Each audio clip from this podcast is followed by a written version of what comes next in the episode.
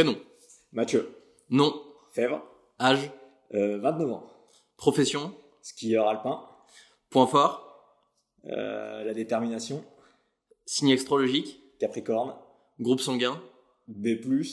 Niveau de stress actuel. Euh, sur une échelle de 1 à 10. Euh, 3. Sur la plus haute marche, c'est là qu'on l'a retrouvé, sa casquette fétiche vissée sur le crâne, presque par magie, comme si après quelques saisons en dents de scie, le skieur niçois avait décidé de rendre son mois de février 2021 incomparable. En Italie, lors des derniers championnats du monde à Cortina d'Ampezzo, sous un soleil de plomb qui lui va si bien, le presque trentenaire a d'abord remporté l'épreuve de parallèle et fait résonner la Marseillaise une première fois. Par rassasié, il a remis ça deux jours plus tard, encore au-dessus, encore trop fort, dans son épreuve, la plus noble, le géant, où les pointures du ski mondial s'affrontent depuis la nuit des temps pour écrire l'histoire. Le visage serré entre les mains, on a retrouvé un double médaillé d'or ému. Il y a de quoi, mon invité est le premier skieur à décrocher deux titres dans les mêmes championnats du monde depuis Jean-Claude Killy en 1968 à Grenoble. Et oui, ça fait 53 ans. Une forme de revanche pour cet athlète au franc-parler assumé que beaucoup n'attendaient plus, ou peut-être pas si haut, et dont l'unique victoire en Coupe du Monde remontait jusqu'alors en 2016. On va revenir avec lui sur ses courses fabuleuses et sa gestion d'un tel événement. Il nous dira ce que ça fait d'être sur le toit du ski mondial quand on s'arrache entre les piquets depuis la tendre enfance. Mathieu Fèvre est mon invité. Vous êtes dans Contre-pied, le podcast qui parle de sport, mais pas que.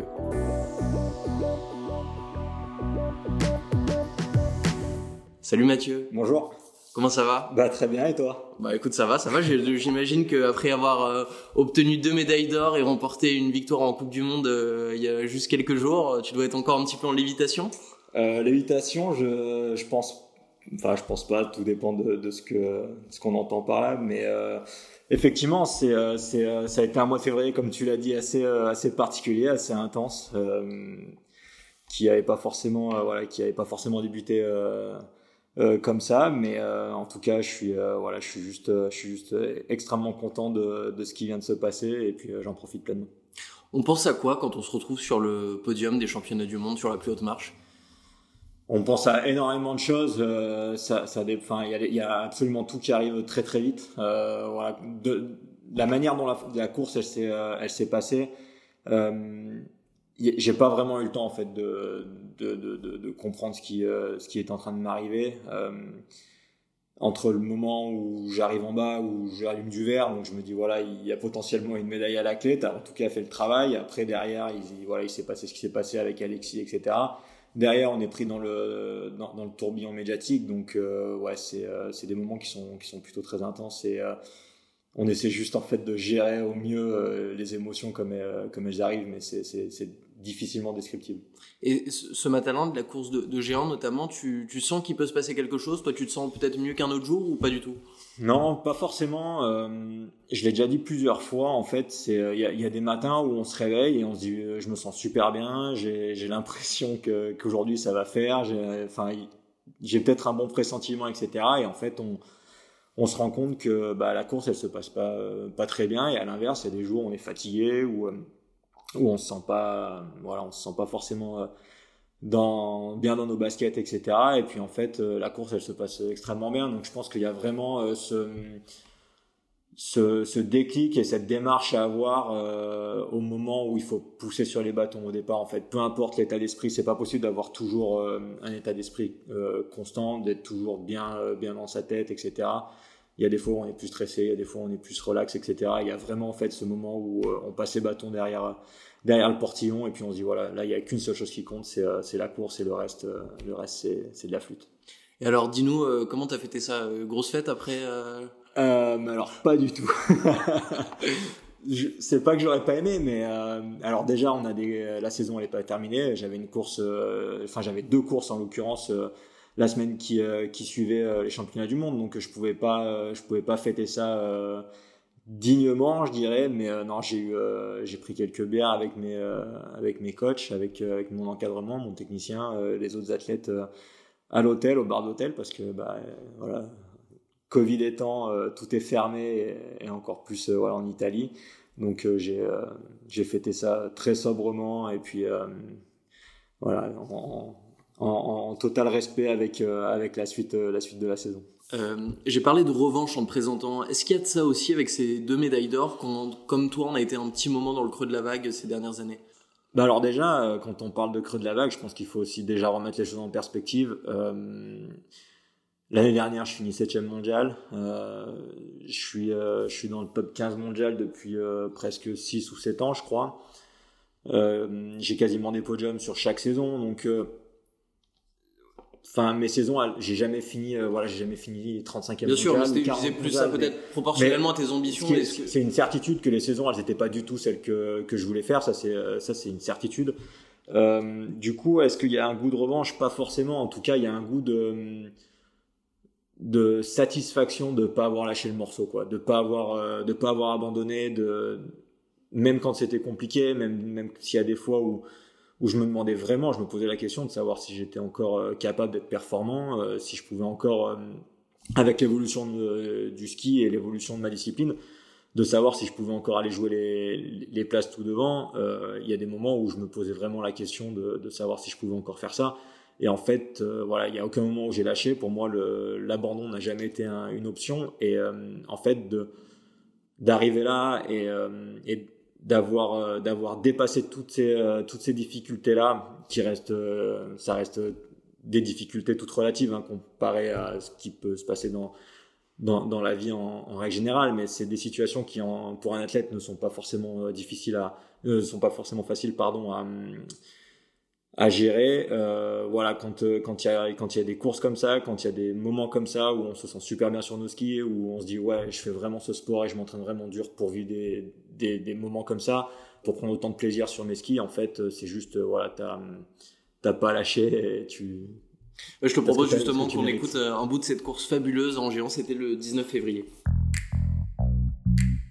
Allez, tenir Mathieu Fèvre qui revient de loin, très loin, il a remporté le titre en parallèle. C'était mardi et là, 85 centièmes d'avance. Regardez Luc, il est en train de faire le travail, il est en train de s'envoler, il va s'emparer de la première place.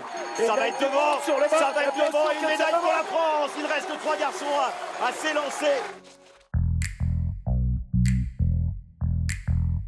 Alors, est-ce que dans, dans une course comme celle-ci, tu as conscience du niveau et de la place à laquelle tu risques de terminer avant même de voir les, écrans géants euh, en bas de la piste euh, Non, très honnêtement, non, parce qu'il y a, y a des moments où euh, on, fait un sport en fait où on a du, début jusqu'à la fin, on n'a aucune idée de où on se situe. On ne sait pas si, enfin, en tout cas sur la deuxième manche, on n'a aucune idée si on a repris du temps, si on a perdu du temps, si on skie bien. Enfin voilà, il y a chaque manche en fait est différente, donc on n'a on n'a pas de point de référence. Donc en fait, je, je ne sais pas ce que, ce que je suis en train de produire. Euh, et c'est là en fait la, la, beauté de notre sport, c'est que euh, faut pouvoir mettre tout en œuvre euh, pendant la manche et le jour J pour ne pas avoir de regrets en fait. C'est de se dire voilà je je mets toutes mes forces dans la bataille. Peut-être que je vais me tromper, peut-être que je vais faire des fautes, peut-être que que ça va skier vite. En fait, j'en sais rien. Et, et le seul moment où il va falloir tirer un bilan de ce que de, la, de, de, ce que tu produis, c'est euh, c'est quand tu, tu vois ta place finale en fait. Mais donc tu te retrouves plus concentré sur la technique à ce moment-là ou il y a une forme de lâcher prise? Bah c'est ce c'est ce qui est recherché, mais je pense que dans tous les sports en fait, il y a vraiment ce euh. Alors, ce, lâcher prise, c'est euh, un, un terme assez assez vague, je dirais. Ça peut ça peut englober énormément de choses. Euh, mais il y a une certitude qu'il faut savoir mettre de côté l'enjeu, il faut savoir mettre de, côté l'échec, euh, vraiment de se dire voilà, il, peut se passer plein de choses, euh, des bonnes comme des mauvaises, et en fait il faut juste produire, faire les choses. Et puis moi sur la deuxième manche là, celle qu'on vient de voir, il y a un moment où je croisais les skis, je croisais les skis au milieu de la manche.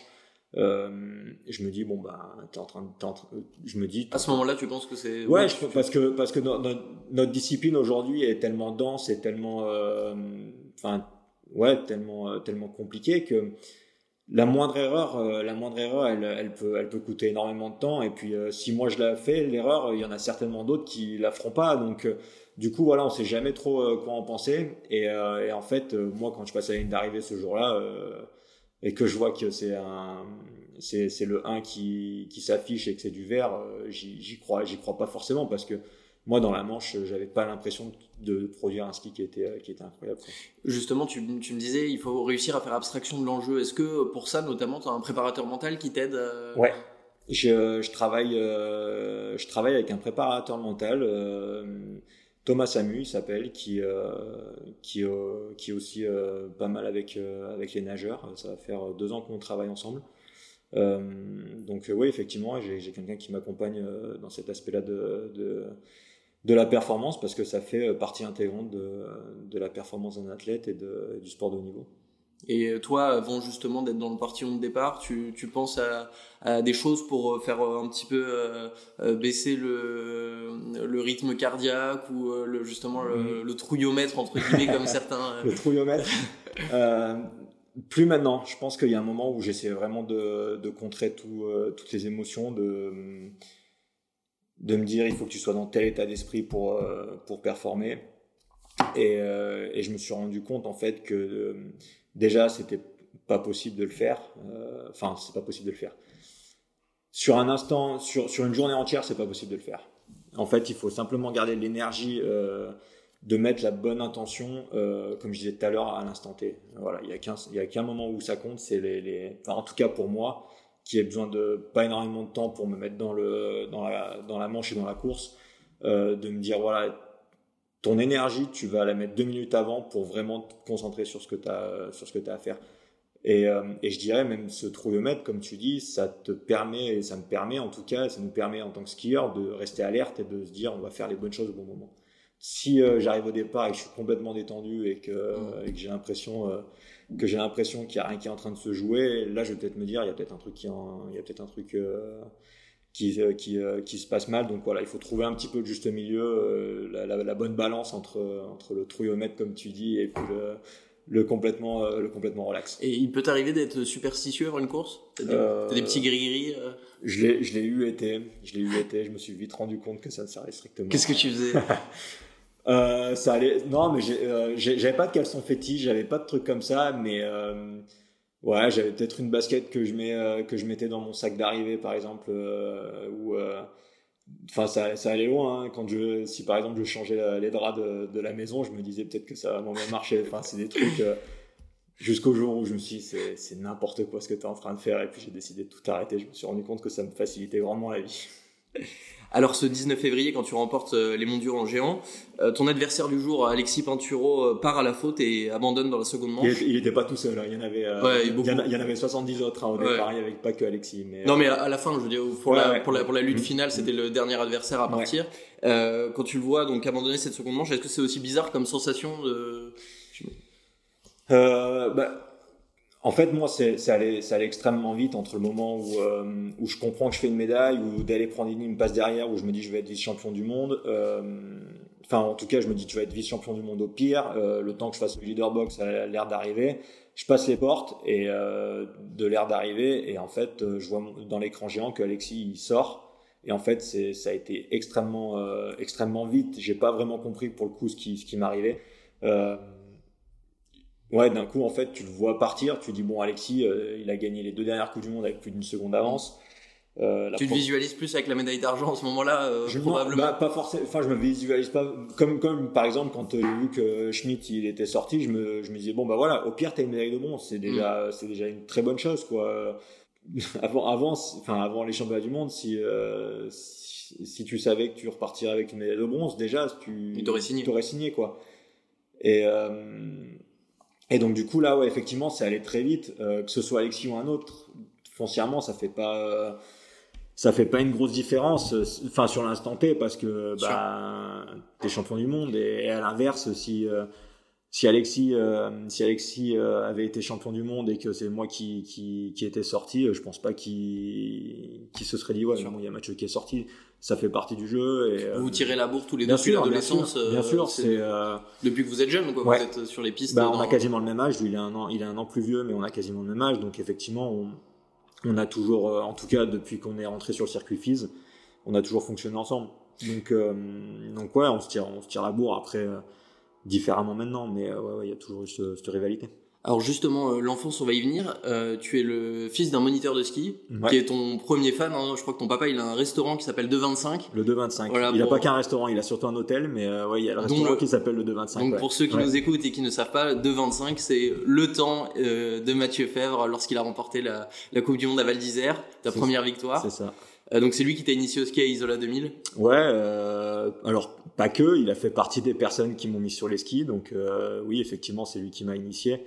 Avec, avec voilà, il y a beaucoup de gens qui, qui m'ont mis sur des skis à Isola, et notamment mon grand-père également, qui était toujours là au club des sports pour pour me faire skier, pour euh, voilà, pour pour faire les choses avec moi. À une époque où tu rêvais aussi d'être euh, pilote ou pompier. Pilote ouais, bah, comme tous les enfants, comme beaucoup d'enfants, je pense qu'il y a quand même beaucoup d'enfants à un certain âge quand ils voient un pompier ou quand ils voient un, pilote de chasse, ils se ah, j'adorerais faire ça, mais euh, ouais effectivement ça, ça, a pu me traverser l'esprit, mais pour moi ça a toujours été le, le ski le ski avant tout.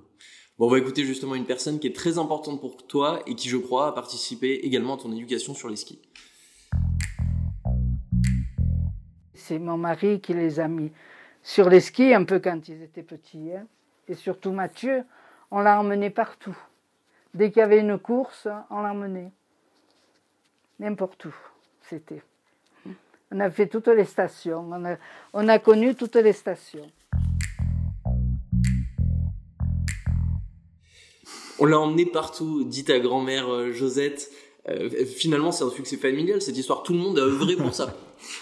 Euh, ouais, ouais, ouais, ils sont, ils font tous partie de, ils font tous partie de ça. Après, ça fait quelques, quelques temps maintenant euh, que je suis parti de la maison. J'ai dû, euh, j'ai dû m'expatrier en Savoie à l'âge de 15 ans. Euh, quitter oui, parti en famille d'accueil à 15 ans à la famille d'accueil à 15 ans à la Plagne.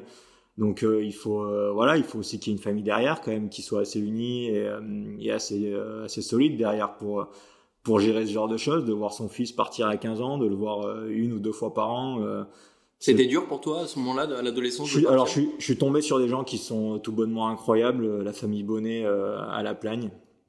Euh, voilà, c'est des gens qui, euh, qui m'ont qui m'ont accueilli à bras ouverts et, euh, voilà, j'ai juste vécu des des moments incroyables avec ces personnes-là. Voilà, aujourd'hui aujourd'hui, elles me considèrent vraiment partie intégrante de la famille. Et je pense qu'il y a des moments où voilà, il faut tomber sur les bonnes personnes au bon moment pour, pour pouvoir faire, faire des, des, des belles choses. J'ai eu cette chance-là.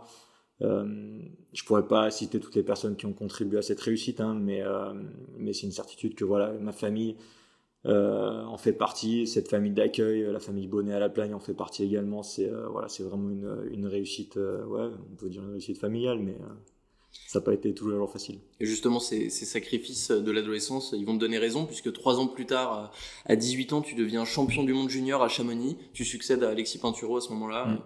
On se dit quoi à 18 ans quand on devient champion du monde junior Bah l'avenir nous appartient. C'est, je vais être le meilleur, c'est sûr. C'est bon. C'est. Ouais, c'était un moment assez. Euh, ouais, c'était un sacré moment. En plus de ça, je, je venais d'avoir mon permis de conduire aussi, donc euh, ma première voiture, champion du monde junior. Euh, ouais, c'était. Toutes les planètes s'alignent. Toutes les planètes s'alignaient et ouais.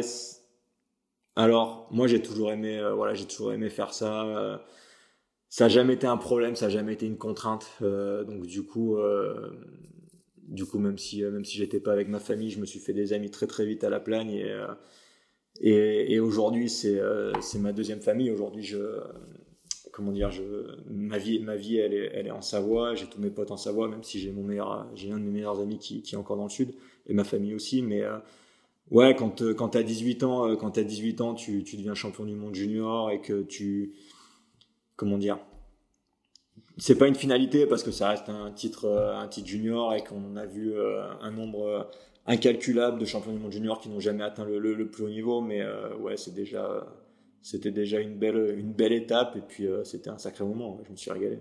Quel est le skieur qui t'a donné particulièrement envie de faire ce métier? Ah, moi, c'est Body. Body Miller. Ça a été mon, ça a été mon, mon king absolu pardon, euh, pendant, pendant des années.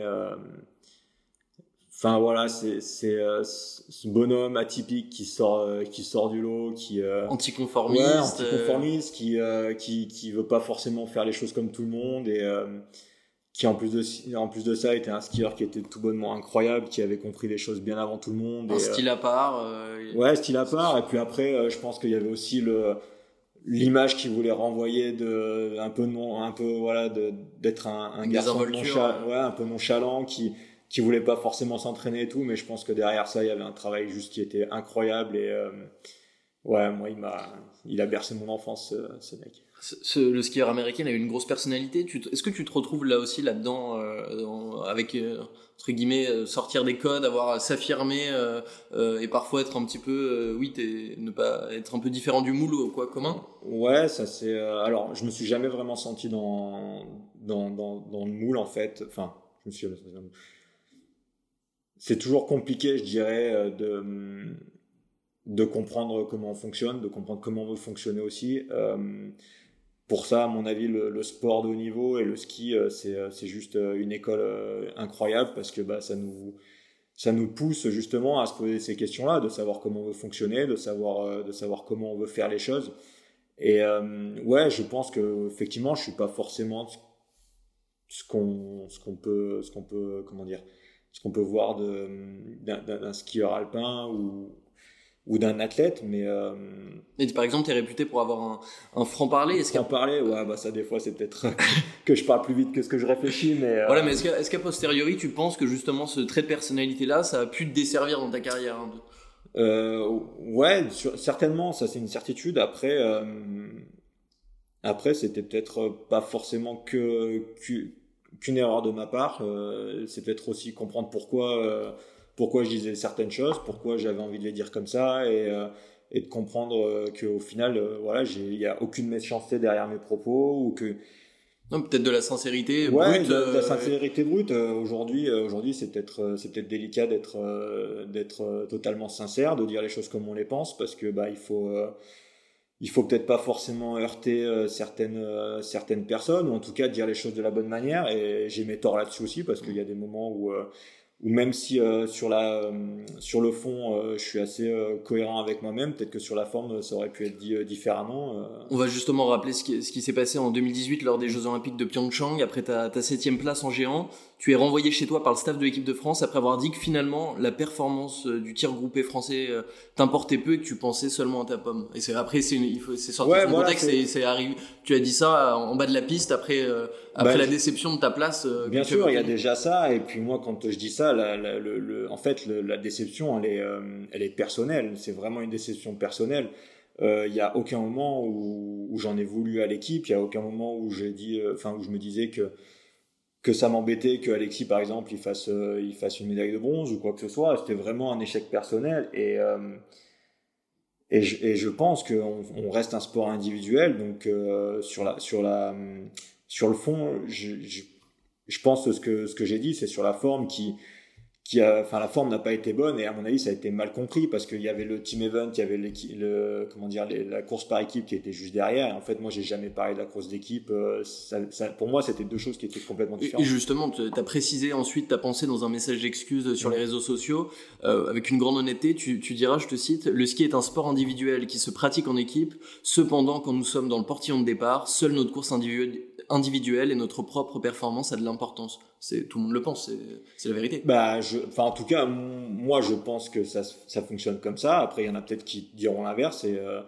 à mon avis, il y a, il y a autant de moyens d'y arriver qu'il y a de, personnes euh, et qu'il y a de skieurs. Donc euh, moi, je, moi je, fonctionne comme ça. Ça veut pas dire, en disant ces, ces, mots-là, ça veut pas dire que je souhaite du mal aux autres ou ça veut pas dire que je souhaite pas que les autres réussissent. C'est simplement que effectivement, quand moi je suis dans le portillon de départ euh, la seule chose que j'ai envie, c'est de faire une bonne course. Et, j'attends pas que Alexis, euh, Thibaut Faro, par exemple, aujourd'hui, ou Victor Mufajandé, euh, en, en, fassent différemment. Quand ils sont dans, le portillon de départ, j'espère bien qu'ils font la course pour eux et pas pour moi. Donc, voilà, c'est peut-être des propos qui, qui, sont, qui sont difficilement entendables, entendus et Ouais, je l'ai peut-être pas forcément dit de la bonne manière, mais c'était les Jeux Olympiques. Euh, j'étais dans la course pour la médaille après la première manche.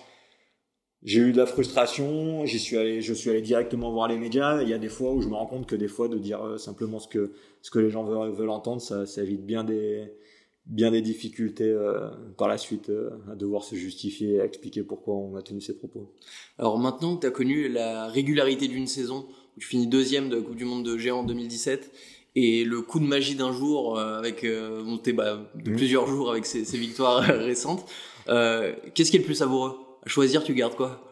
Ouais, les deux, les deux ont une saveur, une, une saveur particulière. Je, j'ai pas envie de les mettre en confrontation en fait. Euh, j'ai toujours, enfin, depuis que depuis que je fais ça et depuis euh, depuis encore plus enfin depuis plus encore plus pardon depuis que j'ai fait deuxième mondial pour moi la régularité de réussir à pouvoir enchaîner les courses avec des podiums ou même des, performances top 5 etc pour jouer un classement c'est c'est c'est c'est un graal d'être champion du monde c'en est un autre d'être champion olympique voilà je pense que en fait chaque chaque titre et, chaque chose sont sont quand même bien particulière. Euh, je finis deuxième mondial, j'ai pas gagné. J'ai pas gagné, donc je pourrais, je pourrais pas te dire exactement le, la, saveur que ça peut, ça peut avoir d'être, euh, d'être le meilleur skieur du monde sur toute une saison, mais euh, pour moi, ça reste, ça reste un objectif parce que ouais, de, de pouvoir finir une année en se disant c'est toi qui as été le meilleur sur toute la saison, c'est, je pense que c'est, c'est très très savoureux également. Alors Mathieu, euh, maintenant j'aimerais avoir ton regard sur autre chose. Euh, depuis euh, un an, on est dans une période un peu particulière, avec la, crise sanitaire, le confinement notamment qui est, survenu après la saison de ski l'an passé. Comment ça s'est passé pour toi à ce moment-là? Est-ce que ça s'est impacté sur ta préparation, sur ton, ta vision du sport de haut niveau? Euh, ah, ça n'a pas forcément changé euh, ma vision du sport sportif de haut niveau, pardon. Euh, effectivement, il y a eu, euh, il y a eu l'impact du, confinement la saison dernière où notre saison a été avortée de, de, trois courses, il me semble, ou de deux courses. derrière, on est rentré à la maison, on, on, a directement été confiné, donc voilà, il y a eu une transition qui a été assez délicate. normalement, on skie jusqu'à quasiment mi-avril ou fin avril. là, d'un coup, au mois de mars, on nous dit bon bah vous restez à la maison, donc il a fallu gérer ça. Euh, mais euh, moralement, ça, moralement, ça a été. J'ai, euh, j'ai, eu la chance et j'ai la chance d'avoir un de mes meilleurs amis qui a une maison, voilà, avec du terrain, avec de la place. J'ai pu continuer à m'entraîner en fait. Moi, j'étais avec ton meilleur ami. J'étais avec, voilà, j'étais avec mon meilleur ami. on avait de la place pour pouvoir prendre l'air. moi, j'ai continué à m'entraîner. Donc concrètement, voilà, j'ai été extrêmement chanceux. Je suis extrêmement chanceux et encore aujourd'hui, je m'estime très très chanceux de, de, pouvoir faire ce que je fais. Est-ce que tu as pris, c'est une période où tu as pu prendre aussi du recul, peut-être que où tu avais moins le temps avant les, les autres années, là, cette période où on est un peu concentré sur soi, où il est, il est, il est moins possible de faire euh, différentes choses, est-ce que ça ça t'a aussi euh, permis de voir, mettre les choses en perspective On n'est pas non plus euh, on n'est pas non plus overbooké, hein, faut pas faut, pas, faut pas faut pas rêver. effectivement, on fait pas mal de choses, mais on a quand même le temps de de faire certaines certaines choses pour pour nous et on a un petit peu le temps, mais non, ça, ça, a été tellement vite en fait. Et puis, comme je disais tout à l'heure, je finis la saison euh, 7 mondiale, euh, ce qui était mieux que la saison euh, précédente. Donc, euh, il y avait une évolution. je me disais que, comment dire, je me disais que que c'était dans le bon ton, que ça, voilà, il fallait continuer à travailler pour la saison prochaine. Donc, ça a été euh, ouais il y a pas eu euh, j'ai pas fait une, une introspection euh, et, et, et, maintenant quand on quand tu participes à des courses donc il y a plus de public comparé mm. aux autres années est-ce que c'est ça enlève une forme de pression ou au contraire ça enlève aussi une forme de stimulation que tu as habituellement avec le public en bas de la course qui est, qui, est, là à acclamer bah, le public on le perçoit assez assez peu finalement pendant nos courses Effectivement, des fois, quand on est dans la cabane de départ, on peut entendre euh, le public euh, ovationner euh, l'athlète qui vient de passer parce qu'il arrive en tête, par exemple, ou, parce qu'il fait une grosse faute. Mais voilà, c'est vrai qu'il y a, ces remontées-là qu'il faut savoir prendre en compte quand on est en course. Mais en règle générale, quand on est dans notre manche, quand on est en train de skier, il y a, très peu de choses qui viennent nous impacter euh, on n'entend pas en fait. enfin, quand on est quand on est dedans, on n'a pas le temps de, percevoir ce qui se passe à côté. Il y a juste quand on passe la ligne d'arrivée en fait où effectivement il doit y avoir il y a une ferveur, il y a une émotion particulière quand il y a du monde euh, à l'arrivée. Euh, j'aurais aimé j'aurais aimé savoir ce que ça aurait pu donner à Cortina pour être champion du monde avec du public, mais je pense qu'il faut prendre les choses comme elles sont. Malheureusement, pour l'instant, il n'y a pas de public. je pense que c'est c'est dommage parce que bah, ça fait partie aussi de notre économie, ça fait partie de, de la vie de sportif et que et qu'on aimerait tout ce qui est du monde euh, à l'arrivée, mais euh, je suis pas forcément euh, convaincu que ça impacte la performance en elle-même. Et quand il ne skie pas, Mathieu Fèvre, il fait quoi? Beaucoup de sport, du tennis, du wakesurf, vélo. Euh, voilà, il passe du temps avec ses amis. Il a une vie. Tu suis, tu suis d'autres sports avec assiduité? Alors avec assiduité, je dirais pas ça. Euh, je, je suis pas un, je suis pas un passionné extrême. J'ai pas, j'ai pas, j'ai pas de lubie en fait. J'ai pas un truc où, où je, où je suis incollable sur sur un sport ou sur ou sur une discipline, mais j'adore le tennis. j'aime tu joues beaucoup au tennis Je joue pas mal au tennis. on t'a un classement? Non, pas du tout. Je, je, dis, je dis pas que je joue bien, je dis que je joue beaucoup. Ce qui est deux choses complètement différentes. Mais je, je, joue beaucoup au tennis, j'ai pratiqué un peu le golf à un moment. ouais, j'essaie de j'essaie de faire du sport parce que j'aime ça, parce que mes amis euh, font du sport et que, que, voilà, ma vie tourne autour de ça. Donc, euh... Et pour ceux qui connaissent peut-être moins l'univers du ski, il faut que tu nous expliques l'été, euh, lorsque bon, bah, plein de gens sont à profiter des, de, de la chaleur euh, hexagonale. Toi, tu, tu vas souvent, les skieurs, vous partez en Amérique latine, vous préparez, t'es jamais vraiment là. non, on est, en, on est en full vacances.